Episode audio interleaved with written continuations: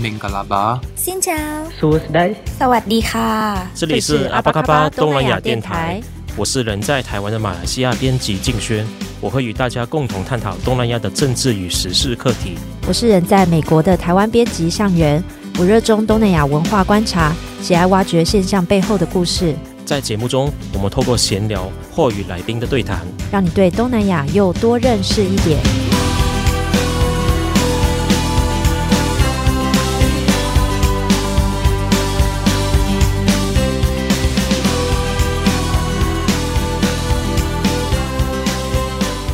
巴卡巴，我是主持人向元，在阿巴卡巴东南亚电台的第二季第二集中，静轩曾经访问过 Podcast 频道。明格拉巴缅甸街的主持人万丽和雨婷介绍了在新北市南势角缅甸街的饮食文化。而在去年的十二月，万丽和雨婷在南势角站附近开了一间叫做三季的缅甸 Tea House。而我们今天的来宾就是三季的共同创办人万丽，要来与我们分享关于三季这间店的故事。让我们欢迎万丽。明格拉巴，大家好，向元好。呃，我的名字叫做万丽，然后明格拉巴呢是缅甸话“你好”的意思。如果大家有听那个明格拉巴缅甸街那个开头，所以就是非常万丽跟雨婷非常热情的那个，非你们两个非常笑声，对，那笑声非常有感染力。呃，那今天真的很开心，我们可以邀请到万丽来到阿巴卡巴。那在聊到三季之前，其实万丽本人有非常多的故事。那我们可能要从新北市华新街这条路开始讲起，然后也是我们今天访谈的一大重点，就是能不能先请万丽跟我们分享你跟新北市华新街的渊源是怎么开始的？呃，其实这条综合的新北市综合的这一条缅甸街呢，因为它住了非常多的。跟我一样从缅甸来台湾的移民，所以又被大家俗称为是缅甸街。其实我觉得住在缅甸街上面的每一位移民们，就是我们看起来是都是独立的个体，但是我觉得在某一个时空背景之下，我们又很像是就是一群离散的人的共同体。然后我觉得大家都有自己各自的故事，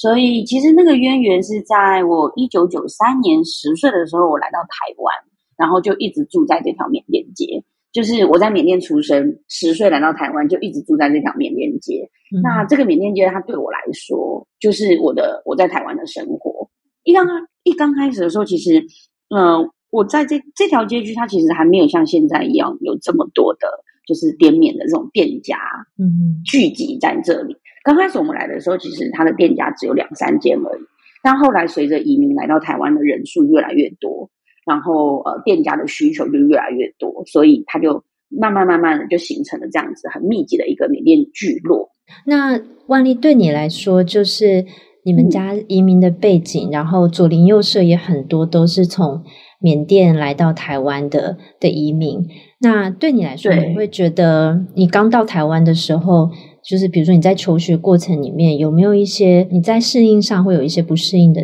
的一些经验吗？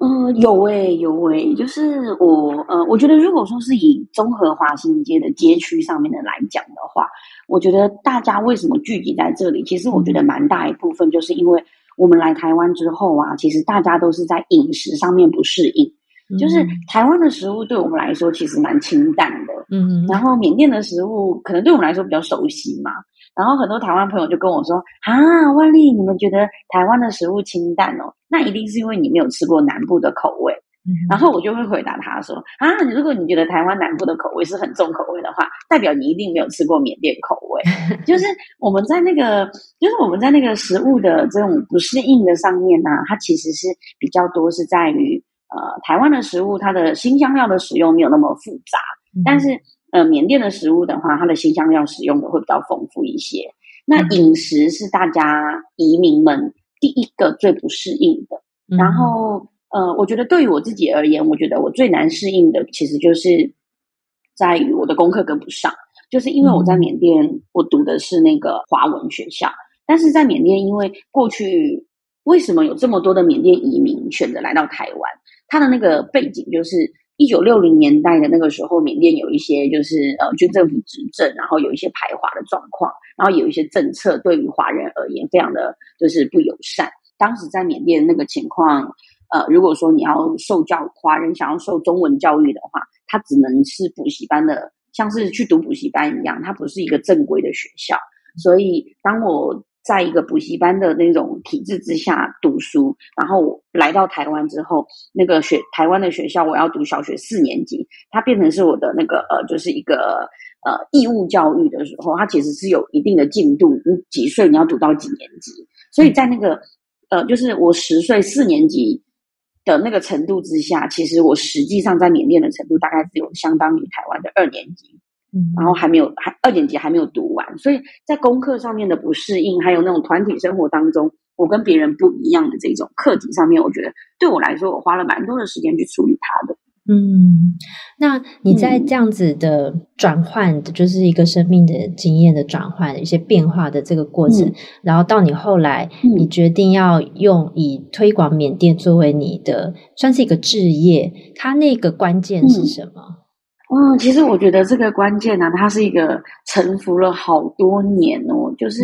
小时候刚开始来台湾的第一年，因为基于各式各样的不适应，比如说功课跟不上，比如说在团体的生活当中，别人会跟我说：“哎呀，哇，你是缅甸人。”然后我的同学就会哈哈大笑，然后我就觉得，就我不太了解他们为什么说我是缅甸人，然后就觉得很好笑。所以慢慢的，其实我为了要努力的当一个所谓的在地人，你就会。隐藏自己是从缅甸来的这个特质，然后慢慢慢慢的，你就真的成为了一个所谓的在地人的时候，你就遗忘了就是生命中的一部分。嗯，然后我觉得那个关键点大概是在于，当我选择当一个台湾的在地人，然后遗忘自己的那个呃生命中的一部分，大概将近二十年之后吧，然后突然在就是在综合的南视角。然后过去有一个灿烂时光东南亚主题书店，嗯、他们那个时候想要找一个导华新街的导览员，然后那我因缘际会之下，然后我就成为了那个导览员。嗯、那慢慢慢慢的，我就发现哇，我很喜欢做这件事情诶，因为我发现我从小在台湾的华新街长大，然后我发现有非常多的台湾朋友，他们想要来到这个街区啊，就是如果像原你来到这里的话，可能你也会一样，就是哎，你不知道。整条街都是滇缅美食，你好想吃吃看，嗯、可是你可能不知道该怎么点餐，嗯，你不知道该吃哪一道料理才是，哎，才是知道说，哦，它是最道地的，还是它是呃当地人很推荐你去吃什么？可能大家不了解该怎么点餐，然后，哎，为什么有的人他们坐在那里喝那个奶茶，然后他们为什么要坐在那里喝那么久？然后或者是说，嗯、就是对于这个街区，因为不了解跟不认识，产生了一些比较负面的观点。然后，当我小时候我在台湾，我看到这一刻，呃，看到这个现象的时候，我觉得，哇，缅甸街好像似乎它需要一个平台可以去认识它，或者甚至最简单的，我很常觉得就是，哎，缅甸街好像它需要一个美食攻略，可以让大家去知道这里有哪些好吃的这些食物，它背后的故事是什么，它的文化是什么。所以后来，当我开始在做这个灿烂时光东南亚主题书店他们的导览员的时候，我就发现，嗯，我好像以前的这一些。我想我在想的这些事情，我好像开始有机会去去介绍这些东西了。嗯，慢慢慢慢的，我就越做越多，我就发现，哎，我我很想要把缅甸街的很多好吃的好玩的，或者是大家为什么要来台湾，来台湾的原因是什么？那大家是怎么样在台湾白手起家，重新落地生根？我想要把这些东西都记录下来，然后也要也想要推广给台湾朋友知道。所以才开始慢慢慢就越做越远，越做越远，大概是这样。哦，我觉得很感动诶，因为我很我相信，就是当你走到灿烂时光，可能就是在那一个片刻，忽然就是把你那个内心，就是那个你你的根从缅甸来的那一个、嗯、那个传承，还有在你在华新间成长的这个背景，嗯、忽然就是在那那一个时空，就是整个你汇集起来，你找到嗯你要做的事情。啊，我觉得听了真的非常的感动。嗯、然后我也知道后来你有出 版像是缅甸街的杂志，然后你有做了 podcast，、嗯、就是明格拉巴那个缅甸街，然后你还有出版像是那本《谁吃了我的豌豆烤饼》这个缅甸的书籍。所以其实你做了一系列，其实做了非常多，在推广缅甸，不管是议题，然后还有关于缅甸现在的一些呃他们的文化、饮食文化，这些都是你正在做的事情。嗯、那为什么在去年你决定要开三季这间，你叫做 Tea House 这间店的背景又是什么？嗯其实我们呃，就是我们的团队过去一直以来都是透过出刊物，就是出地方杂志，然后以一个在地人的视角带领大家去认识缅甸街。然后后来我们也出了那个《谁吃了我的豌豆烤饼》，它是一本绘本。它其实在它在呃，想要跟大家聊一聊的，就是当我们在团体的生活当中，当我的文化跟别人不一样的时候，我要怎么样去自我肯定，或者是呃，肯定自己的自我独特性。这个是过去小时候我们在台湾长大的时候，从来没有一个机会，有一个老师或者是有一个呃谁能够告诉我说，万丽，其实你跟别人不一样，不是因为你很奇怪，而是因为你们有自己的独特的文化，只是因为你的文化跟别人不一样，不是因为你很奇怪。我觉得我们透过出刊物，然后做 podcast，然后呃带导览。然后不断的把缅甸街的这一些文化带领给大家去认识的时候，其实我觉得它好像还不够，因为它好像只有停留在二 D，就是它只有停留在书本上面，嗯、就是画面上面、声音上而已。但是我在想，哎，也许我们如果说有一个实际的实体的店面，然后可以让大家透过五感，从体验出发，深刻的去理解为什么这一群缅甸移民们来到台湾之后。会在这条街区上面形成这样子的聚落。为什么这个阿姨她选择在台湾卖缅甸的呃这种国民美食鱼汤面？她煮鱼汤面煮了一辈子了，那她的这个鱼汤面跟她之间有什么样的关系？然后缅甸奶茶它最大的特色是什么？大家可以怎么喝它？像比如说我们在缅甸喝奶茶，不管天气多热，我们都会喝热奶茶。嗯，然后我们在想说，哎，我们是不是有一个实体的空间，可以让大家？真的能够透过食物去理深刻的理解这些东西，所以我们就开了这个三季的 Tea House，因为我们的理念就是想要从呃体验出发，所以三季它其实在缅甸语它就是体验跟试试看的意思，然后我们把它翻译成中文的一二三的三季节的季，它其实可以去反映到的就是呃，其实，在东南亚国家，包含缅甸。它的呃主要的季节是三个气候，就是三个季节：热季、雨季跟凉季。所以我们就把它当成是我们店的名称。同时，我们在开这个三季，它其实因为综合的这条缅甸街，它最不缺的其实它就是餐厅。所以我们开了这个三季之后，我们发现，呃，其实我们很希望可以做到的事情，就是跟缅甸街这边是共好的情况，就是大家可能阿姨们他们很擅长煮那个料理。但是我们很擅长的就是把这些料理跟文化，就是诠释转译成台湾人理容易理解的方式。所以我们在做的事情呢，就是带领台湾人，就是在呃三季的这个空间，然后可能品尝由华新街的某一个阿姨煮的鱼汤面，或者是由华新街的某一位呃，她可能有手艺可是没有开店的妇女，她在菜市场卖的糕点，那我们可以把它带到三季，然后呃好好的介绍给大家。那我觉得这个是我们在三季想要做到的事情。听起来，其实三季虽然它是一个像是餐厅或者是 tea house，但它又做的它不只是一个，嗯、不只是做饮食，它其实这是一个借由这个店，它去推广缅甸，跟让更多的民众可以更认识华新街这个地方的生态，还有这边的。嗯所以是由你们这边当一个算是一个入口一样啊，然后你们再把他们再介绍出去，然后跟他们说这边哪里有有更好的鱼汤面可以去，或者哪边有更好喝的奶茶这样子。对，其实像你可以想象，它就像是三季 Tea House，它其实你可以想象它就像是一个平台，一个管道，嗯、认识缅甸的管道，嗯、关注缅甸议题的一个管道。我觉得这个是我们想。过去我们一直以来在做的事情，然后，即便我们现在开了那个三季之后，也是我们持续在做的事情，就是成为那个桥梁跟一个管道的。嗯嗯，哎，不过我也很好奇，就是有没有什么是，嗯、呃，三季就是里面可以提供的餐点是在华新街其其他地方是尝不到的，比较特别的。哦，这个的话就跟三季的主理人之一有很大的关系。三季的主理人之一呢，就是万丽我。然后呢，嗯、因为我是一位就是被破书包养长大的女儿，然后破书包呢，它是一个云南的传统包子，然后它的特点呢就是面皮一层一层的，破酥是一种擀面的手法。经过破酥之后的包子，其实是一层一层。那在三季这边呢，大家可以吃得到热的破酥包。通常我们一般在吃破酥包的时候，就是用蒸来吃。但是我们在三季，我们还会再帮大家，就是再烤过一次。就是它烤过之后的破酥包，它的外外面的表皮就会酥酥脆脆，里面就会软软嫩嫩。它吃起来，它的口感的跟那个层次就非常非常的明显。这个是在三季跟华新街上面的餐点比较不一样的部分。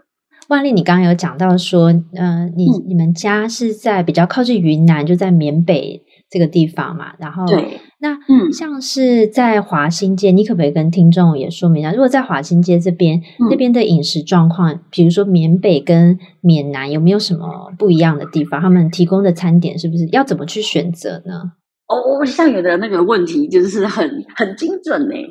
就是很多人来到这里呀、啊，对大家来说，缅甸街它就真的就是一整条街都是滇缅美食，琳琅满目，可是就不知道该怎么选择，所以很多人会问我说：“哎，万丽，那你最推荐我们去吃什么，或哪一家最到底？”所以我就会开始跟大家介绍，就是说，如果你想要吃到缅甸南部的口味的话，它比较经典的代表料理就会是缅族的料理，像比如说缅族很经典的咖喱饭呐、啊、鱼汤面呐这一类都是很经典的。然后鱼汤面它就是一个相当于缅甸的国面、国民小吃，就是你在呃在缅甸，你只要敢吃鱼汤面，你就不会饿死。就是呢。呃，它就是那种小至路边摊，大至高级餐厅都可以吃得到的一道料理。然后在缅甸街这边可以吃得到。然后呃，咖喱饭的话呢，就是它是一个缅族的呃家常很常见的一道菜，就是不管各式各样的呃食材都能够用咖喱的手法去烹煮它。其实我们用咖喱来称呼它是一个统称，但它其实即便它是用咖喱的手法去烹煮它。但是呢，它每一道都有自己的名字的，但这是一个咖喱，是一个呃统称这样。那如果说是想要吃到缅甸上缅甸北部的，因为缅甸实际缅甸这个国家它的北部呢，它大部分住的都是缅甸的少数民族。缅甸它有很多不同的族群，那在北部住的大部分都是少数民族，但是这一些少数民族来到台湾的人数非常非常少，所以。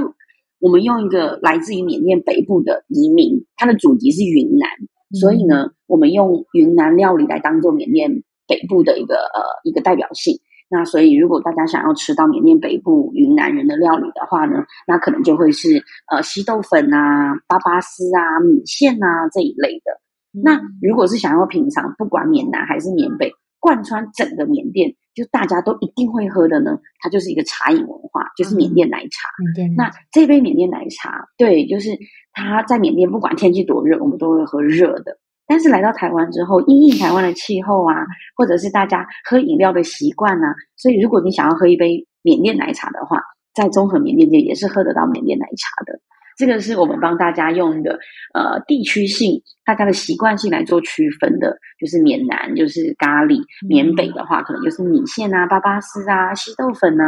豌豆粉啊，贯穿整个缅甸的就是缅甸奶茶的这个茶饮文化的部分。哦，就听到都饿了，而且我觉得我觉得很有趣，就是奶茶一定要喝热的，所以。跟台湾的这个习惯是很不一样，嗯、所以我如果去那边点，如果看到有人是点冰的，大概就知道 它不是一个。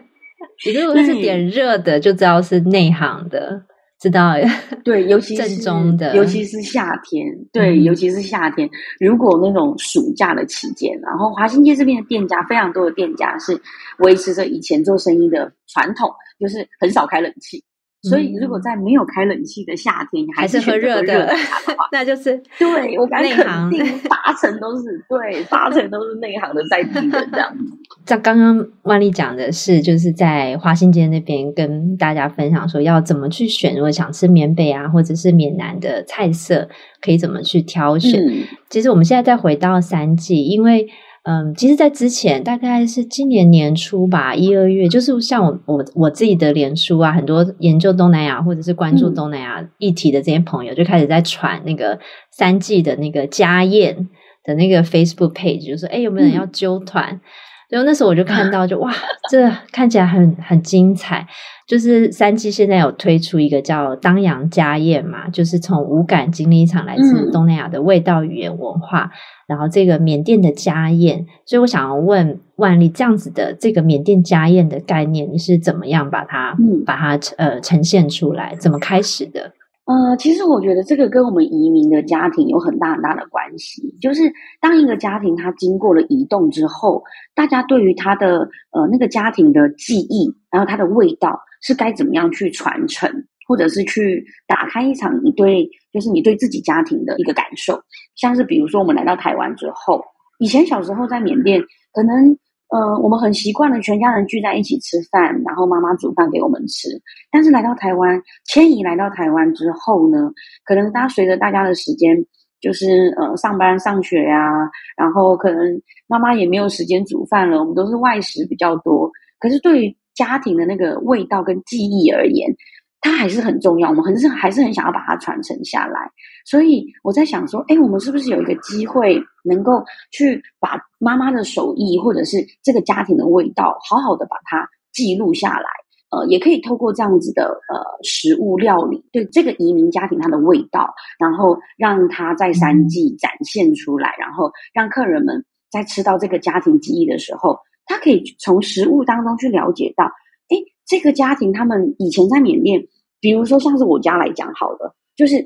嗯、呃，我们在谈一个呃缅甸的道地的味道的时候，就是我们怎么去定义那个味道，它道不道地？像是我的家庭，它经过了多重的迁移，嗯、像比如说爸爸他是从云南迁移到缅甸，在云南大家很常吃稀豆粉，也很常吃破酥包，然后但是来到缅甸之后呢？这些稀豆粉，它可能加入了一些姜黄，它可能加入了一些在缅甸的元素，所以它又多了一些缅甸的味道。当我们带着这样子的味道来到台湾之后，这些菜色又因为我们在台湾，然后又又多加了一些台湾的元素在这里，所以可以从这样子的料理当中去看到一个家庭的迁移，也能够去看到说，呃，像是万丽我自己，像是我好了，我就觉得我们在台湾长大。虽然我非常非常喜欢吃妈妈的料理，可是我们都没有机会去把它学起来，也没有那个机会好好的去认识。哎，为什么我们家就是在餐桌上面会出现，比如说我们家也会出现咖喱饭呐、也会出现破酥包，然后也会出现鱼汤面，或也会出现稀豆粉。它整个脉络到底是什么原因？这些都是我很想要知道的。所以，我们透过家宴的这样的方式，一方面，呃，我自己的话，我可以去。爬梳我家庭的这些迁移的原因跟这些元素，然后另外一方面，我也可以透过制作一场家宴的料理，然后把妈妈的手艺学下来，呃，将来就可能就会成为那个在家里面，然后叫大家回来吃饭的那个人。嗯，对于三季的客人而言，大家可以透过呃一场家宴去了解缅甸移民的故事，去了解大家在台湾是怎么样过生活，这些菜系它跟缅甸之间的关系是什么。我觉得这个是我们在做家宴想要呃想要想要传递的，但呃因为党阳家宴，党阳是一个我的出生地，那我们目前推出的是以党阳家宴为出发，那未来的话，华新街它不是只有像万丽这样子的云南人，其实华新街还有。其他各个来自于缅甸的不同的族群，或者是不同地区的人，嗯、那我们也很希望未来可能也会推出呃仰光家宴啊，或者是曼德勒家宴。那甚至也许我们在台湾有这么多的新住民，嗯、大家共同生活在台湾这块土地，每一个人都有自己的手艺，每一个人都有自己的记忆。那当然，你每一个人都有自己的生命故事。那它跟料理之间的关系，我觉得未来我们也很希望是。可能也会有印尼的家宴、越南的家宴在三鸡这边产生这样的可能性，所以这个是我们目前先从党阳家宴出发，未来可能就是还有很长很长的路要跟大家一起走这样子。哇，那这边万丽，你可以透露一下这个家宴的菜色跟你的，嗯、比如说主菜啊、甜点，大概是什么样子的搭配？哦，就是呃，那个这场家宴呢，因为它是先从我的家族党阳家宴出发，所以呢，我们在设计那个菜单上面，里面就会有像比如说前菜，就是我们在缅甸很常吃的一个呃凉拌豆薯，那个豆薯它是一种根茎类，那我们在缅甸很常吃。然后还有另外一个呢是呃手冲辣椒。这个手冲辣椒的话，是因为呃我的家乡在党阳，党阳它是在缅甸的善邦这个城市。嗯、然后善邦呢，它又称为是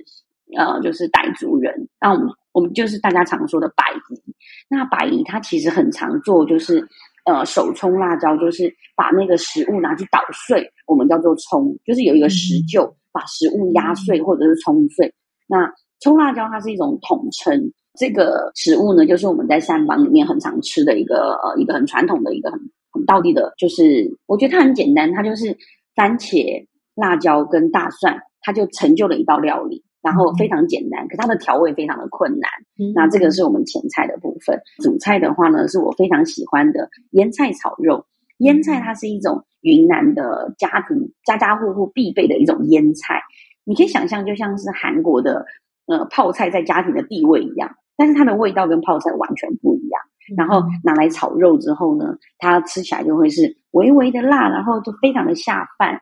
它很有点像是那种打抛猪的概念。然后还有另外一道呢是玛莎拉五花肉，这个玛莎拉五花肉它很像是我的身份的混搭，它有结合了云南的元素，也结合了。缅甸的新香料的元素在同一盘菜色里面，然后还有另外一个是草果鸡汤。那草果也是云南菜里面很常使用的一个新香料。那另外一个呢，还有就是我们准备了呃破酥包来当，就来当做是这个呃。这场整场家宴的甜点，那同时也会帮大家准备了缅甸的果敢茶，然后还有罗望子果汁，这些都是在缅甸我们的餐桌上面，我们的日常生活当中非常常喝的饮品跟甜点，还有料理的部分，这些都是我们把它安排在里面。哇，好丰富，感觉就是真的是包含了，就是味道，还有。就是当地可以带来很多很多故事啊，文化在这个、嗯、这个家宴里面。诶，那我我也很好奇，就是你的母亲她有参加，就是你举办的这个家宴吗？嗯、哦，他虽然没有参加，可是呢，我在我备料的时候呢，嗯、我就会就是因为妈妈就是我的老师，嗯、所以呢，只要妈妈没有点头，我就觉得嗯，这个菜我就没有准备好，嗯、所以妈妈她都会来帮我试菜。就是我调味好之后，妈妈来帮我看，然后诶那个刀工啊，然后试菜的一些，妈妈点头，就是我才觉得嗯，我准备好了。然后我爸爸他也会来，就是他也会来帮我看我。比如说像是我刚刚讲的五那个马扎拉五花肉这一道，它就是、嗯、因为这道菜它非常的讲究那个刀工，你要把肉切得非常非常的薄。薄薄呢？因为我爸爸他就是一个很传统的云南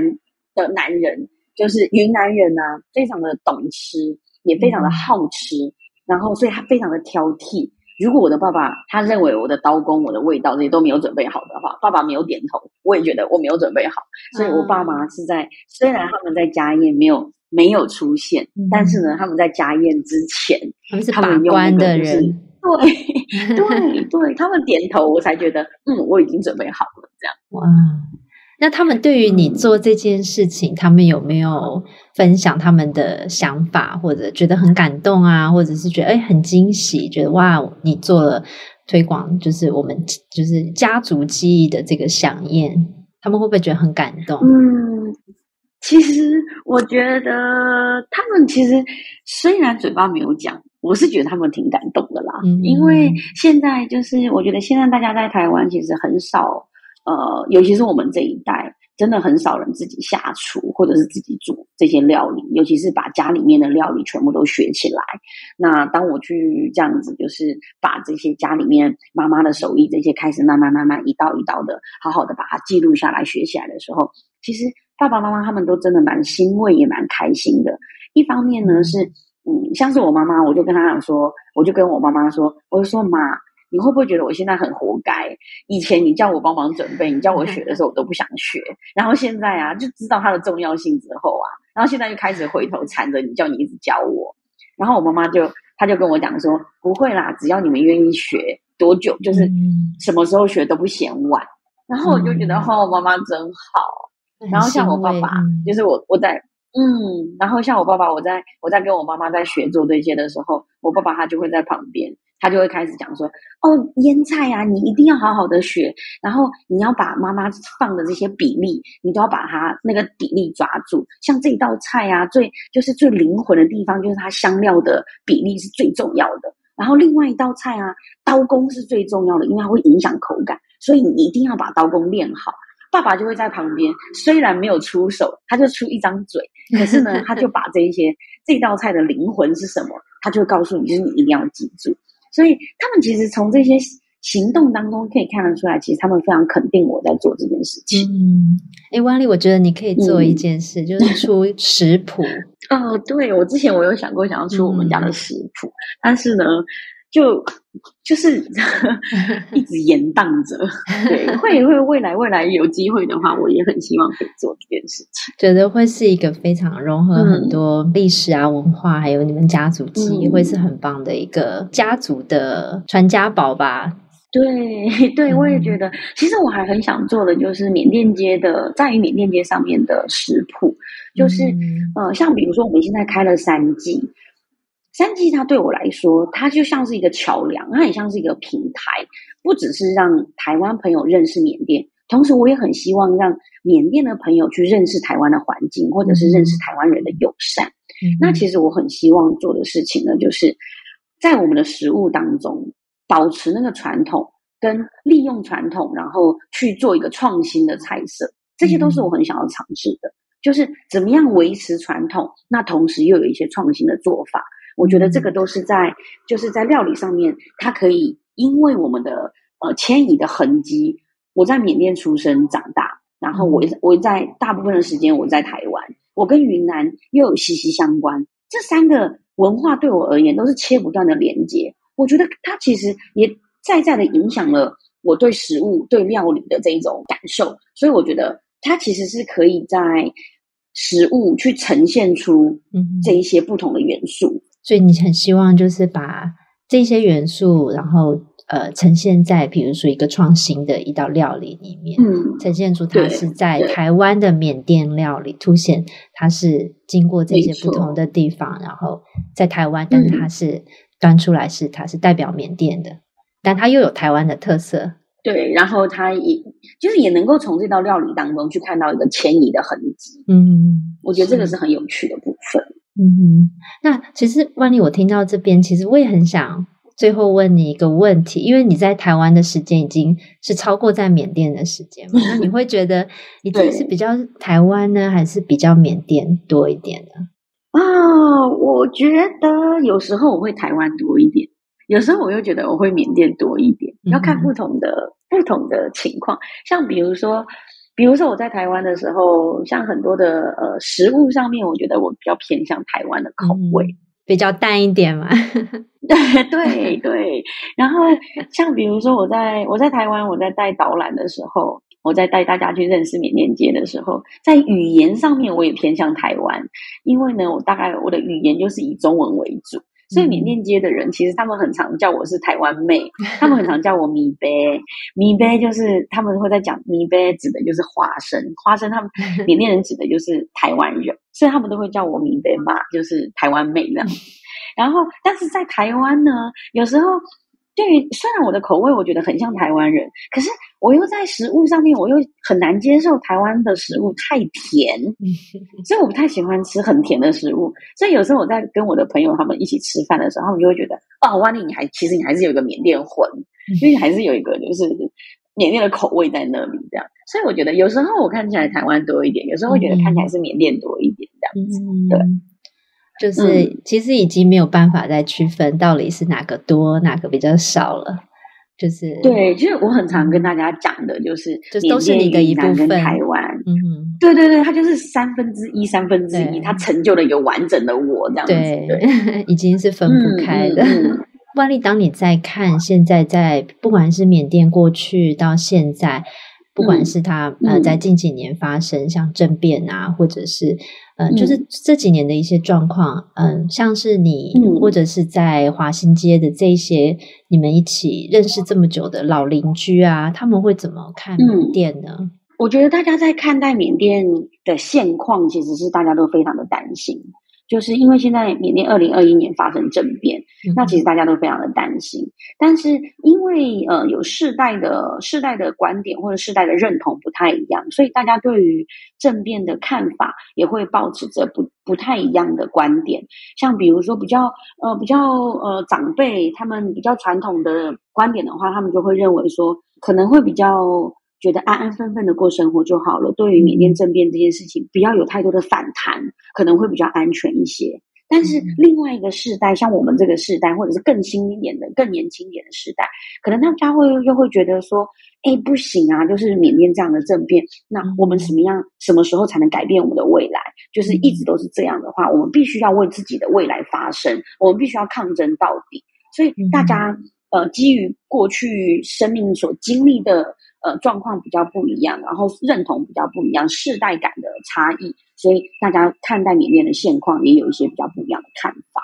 大概是这样。嗯，我觉得真的是这样，就是如果我们在台湾的话，就是大家会觉得其实缅甸是很远的，或者是我们可能只知道翁山苏姬，嗯，就是一般的大众可能知道翁山苏姬，嗯，但是我觉得。最关心可以去如何去关心缅甸，还有怎么去，嗯，先从认识这个国家，我觉得其实大家就是可以到华新街，然后去走一走，看一看。我记得就是那个灿烂时光的书店创办人张震大哥，他以前就写过一个文章，就是说台湾跟缅甸其实不远，你搭捷运其实就可以到了，